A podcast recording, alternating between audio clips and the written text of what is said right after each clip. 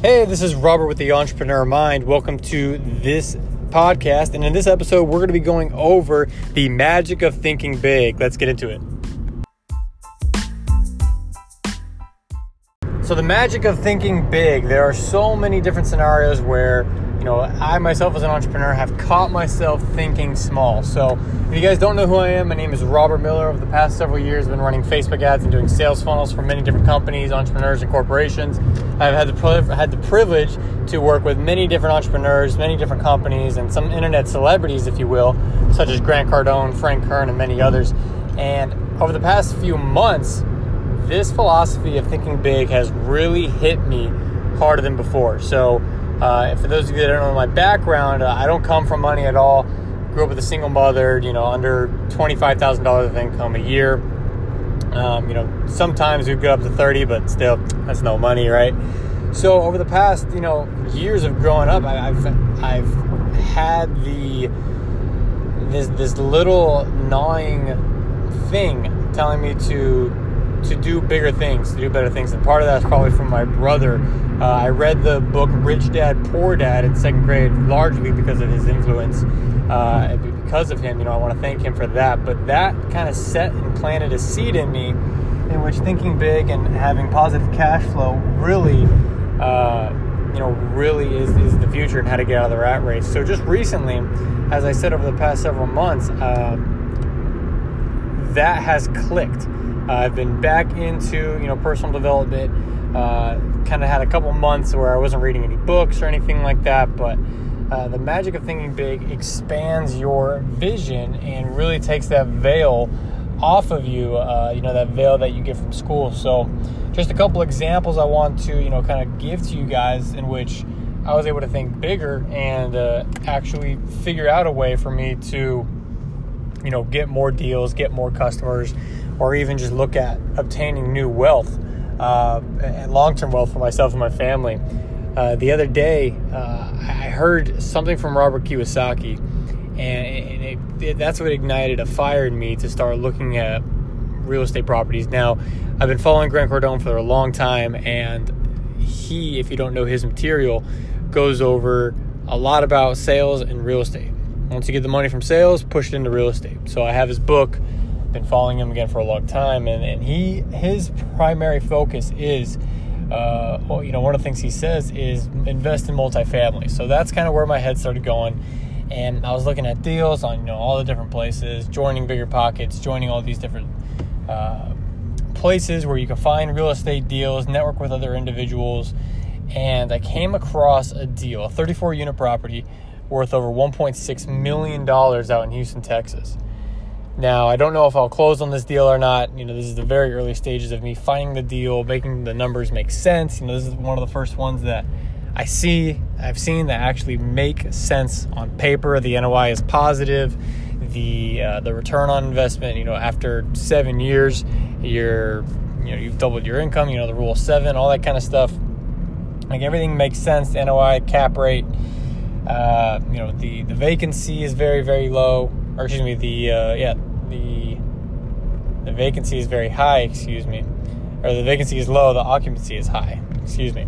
So that in itself, because I've been reading books, because I've been surrounding myself with material that has continued to tell me invest in multifamily, the magic of thinking, I can't purchase a 34-unit, $1.6 million deal right now. I don't have the cash for that, right?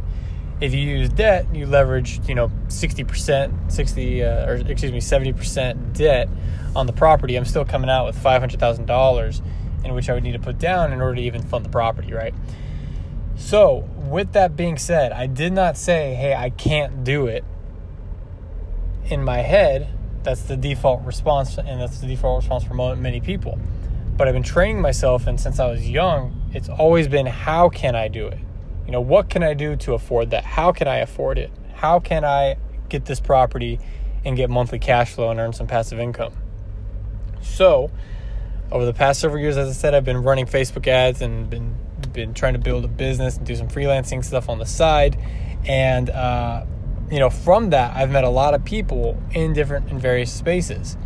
So it just so happens that one of the connections that I have has a multifamily property out in a similar location, or in a location that is close to where this property is.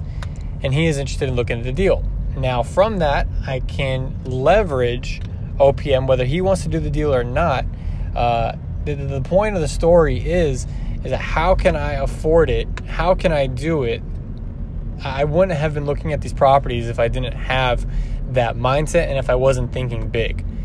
See, a lot of kids our age, a lot of people our age, and even this can go up to, 30, 40-year-olds, they think 10 grand is a lot of money. They think, that money is a lot. They save it in their 401k and they put it in those retirement accounts. And those are literally just tax deferred accounts in which when you go to cash out, the money is just going to be taken out of your pocket anyways from taxes. And the fees is where these bankers and these Wall Street hedge fund guys that manage the money are making their money even on your exit. And so $10,000 now to invest in a property seems like a lot of money, but yet they're depending on that 401k being there if Wall Street doesn't bust out. But then the fees that they pay when they cash out are enormous, right? Like that's just insane. So the reason why I bring that up is just because $10,000 is a lot of money when you're working for money. But when you look at numbers, you're just playing with it. And I'm not there yet. I'm not the multimillionaire, the multi-billionaire that I want to be. But having the mindset of an entrepreneur, having the mindset of a businessman, and really someone that wants to leave wealth for my family, $10,000, if that's my problem, then I need to fix something internally, right? I need to fix something around me. And so as soon as you start looking at that and you start looking at the bigger picture, if you have a $10,000 problem, then you really have a $1 million problem. And that problem is that you're thinking too small. And you have to train that muscle. I'm training that muscle. I'm not perfect at it. I have to continuously reinforce myself with the facts, with, hey, you're a millennial. You don't have old money, right? Like I didn't come from money or anything like that. So having to reinforce this philosophy and reinforce, whether it's law of attraction or it's just following someone on Instagram that's actually done what you're looking to do, following someone, doesn't even have to be on Instagram, could be an in-person mentor, which I have as well. There's just so many different reasons why you need to think big, and I hope this kind of inspires you to start thinking bigger, start looking at deals. Don't shop what you can afford when it comes to building up your legacy and building up your wealth. If you're having that $10,000 price tag on something, think about it this way. This might be a great way to think about it as well. Are you going to shop for, if your dream is to have a Lamborghini, are you going to shop for the Camry? No, you're going to figure out a way to get that Lamborghini. And even if you have $10,000 now, well, how can you do it? How can you go get that Lamborghini? So that's just a way that you can think about it. I'm not too materialistic when it comes to cars. I want an Aston Martin DB11 with paddle shifters, white, black accents, and black rims, everything like that. I think that'll be sexy. But again, I think it's very important for me to hold myself accountable here with this podcast, and for you guys to hold yourself accountable by thinking big. Look at deals that you cannot afford and figure out how you can make money off of them first, even if the deal is good or not.